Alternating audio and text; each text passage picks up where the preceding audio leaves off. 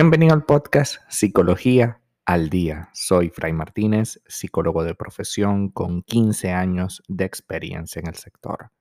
Como pudiste ver en el título de este episodio, hoy vamos a hablar de las necesidades emocionales de nuestra pareja. Necesidad emocional, pues sí, es una prioridad que las necesidades emocionales de nuestra pareja, em, si las descuidamos, todo comienza a, ponerse en crisis, ¿no? Esto es algo que a veces hacemos sin darnos cuenta, descuidar, la, descuidar las necesidades propias o incluso descuidar las necesidades de nuestra pareja. También lo llevamos a cabo tratando de satisfacer a nuestra pareja en detrimento de nuestras necesidades emocionales. Uno y otro son tan complejos que necesitamos revisar realmente lo que estamos haciendo hoy. Porque si nos estamos privando de reconocer y en consecuencia satisfacer nuestras propias necesidades en función de una pareja, a la larga nos estamos comprando un problema. Si, por el contrario, estamos satisfaciendo nuestras necesidades personales, estamos, estamos logrando crear una sensación de que lo nuestro vale y va primero, en detrimento del proyecto de pareja y hacemos cosas más de solteros que de casados o de comprometidos, entonces también estamos cometiendo un grave delito. Y es necesario que aceptemos que otra persona, nuestra pareja, tiene necesidades emocionales que no necesariamente son, digamos, de nuestra, están a nuestro alcance, pero que con trabajo pudiéramos llegar a, a un punto medio que realmente nos interese y nos haga la tarea recíproca. Todos nosotros tenemos necesidades emocionales. La primera de ellas siempre, siempre será sentirnos amados. Porque el amor, al fin y al cabo, es la manera como nos vinculamos a otra persona. Y en la relación de pareja es la principal razón por la que estamos juntos. Sentir que la otra persona nos ama. Otras necesidades pueden ser sentirnos seguros, reconocidos por el otro, libres para actuar, decidir y comunicar.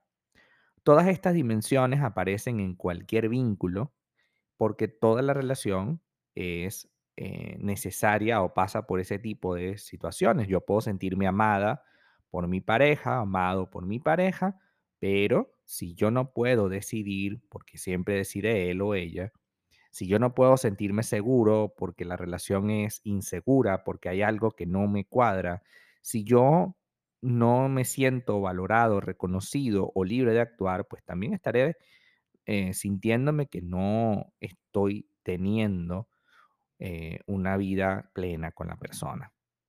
Entonces podríamos definir una necesidad emocional como un deseo interno que cuando se satisface nos hace sentir bien, felices y en equilibrio. Pero si falta, surge de manera inmediata infelicidad y frustración. Uno de nuestros errores más comunes es priorizar las necesidades emocionales del otro en vez de las nuestras. De ahí que nos propongan tener en cuenta aspectos necesarios. La necesidad emocional también tiene límites. Todo en una relación de pareja tiene límites, en especial las necesidades emocionales. No le puedo pedir a mi pareja que satisfaga una necesidad mía si con ello le estoy obligando a cambiar su forma de ver las cosas o su forma de ser. Yo no puedo exigir que alguien que es introvertido, tímido y reservado sea más abierto, totalmente más abierto, porque a mí me hace feliz en mi trabajo, por ejemplo. Porque me gusta tener este tipo de personas a mi alrededor cuando tenemos una salida de trabajo o para alguna, para la familia o lo que sea, ¿no? Tenemos que tener conciencia de ello. No es que, a ver, nuestra pareja tenemos que respetar lo que es.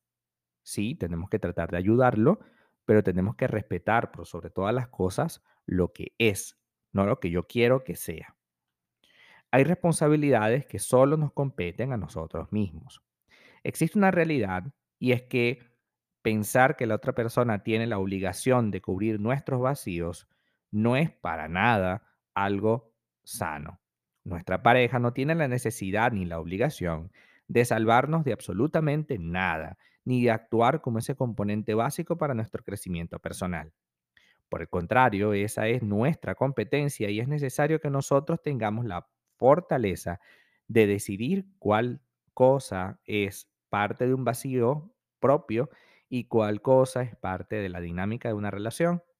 Generalmente todo lo que tiene que ver con la autoestima es absolutamente nuestro, como por ejemplo la necesidad de sentir que valemos para algo, la necesidad de crecer espiritual y emocionalmente y psicológicamente, la necesidad de crecer en nuestro trabajo es nuestra.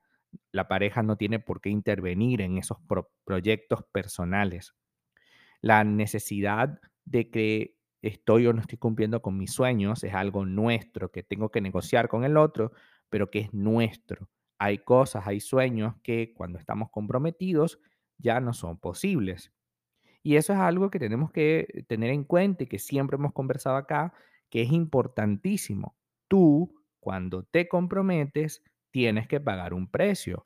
Como todo en la vida, tienes que pagar un precio. Y no es el fin del mundo pagar ese precio, es absolutamente normal.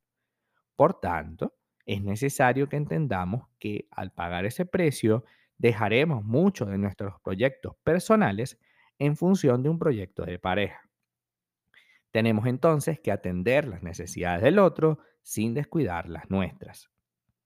Esta es una comunicación en la que nosotros vamos a preocuparnos con el otro, claro que sí, vamos a desarrollar empatía, reciprocidad, pero que esta empatía y reciprocidad no son poderes mágicos. Necesitamos que también recibir esto de, nuestra pareja, porque si no, no tendría sentido eh, construir un proyecto juntos.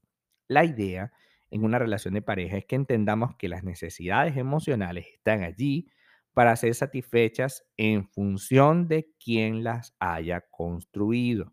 Si es una que parte del proyecto de pareja, como la necesidad de estar protegido, por ejemplo, la necesidad de ser querido, por ejemplo, pero eh, a veces se puede confundir la necesidad de ser protegido, ok, está bien por la relación, pero tú tienes que sentir seguridad en ti mismo, no te la puede proporcionar otra persona.